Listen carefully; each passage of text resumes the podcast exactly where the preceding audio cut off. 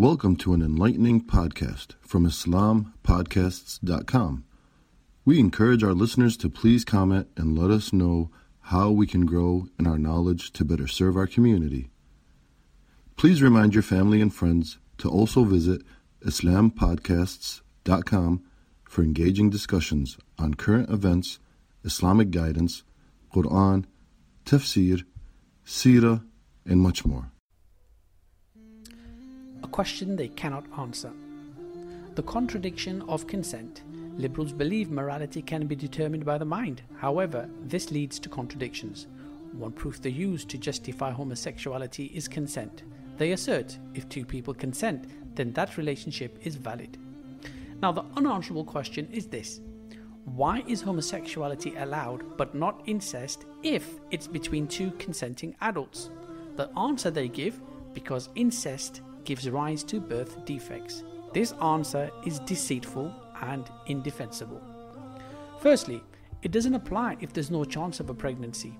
Incest between a mother and daughter or father and son doesn't result in pregnancy, or if they have had a vasectomy or sterilization.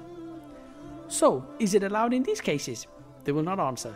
Not because they think it's wrong, but because it equates homosexuality with incest, which is currently taboo. When incest is no longer taboo, the LGBT community will just add another letter to their acronym. Secondly, even if incest resulted in pregnancy, the argument about birth defects is bogus. Why should birth defects be a reason to deny a relationship when relations between handicapped heterosexual couples are not forbidden and babies born with defects to normal heterosexual couples is not forbidden? Playing God and deciding who lives and who dies is akin to Hitler's eugenics argument. So, homosexuality is indefensible.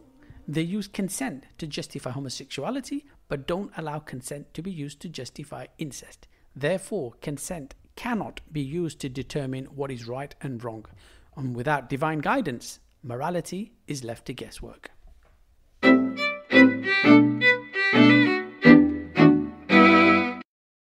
Thank you for listening to this podcast.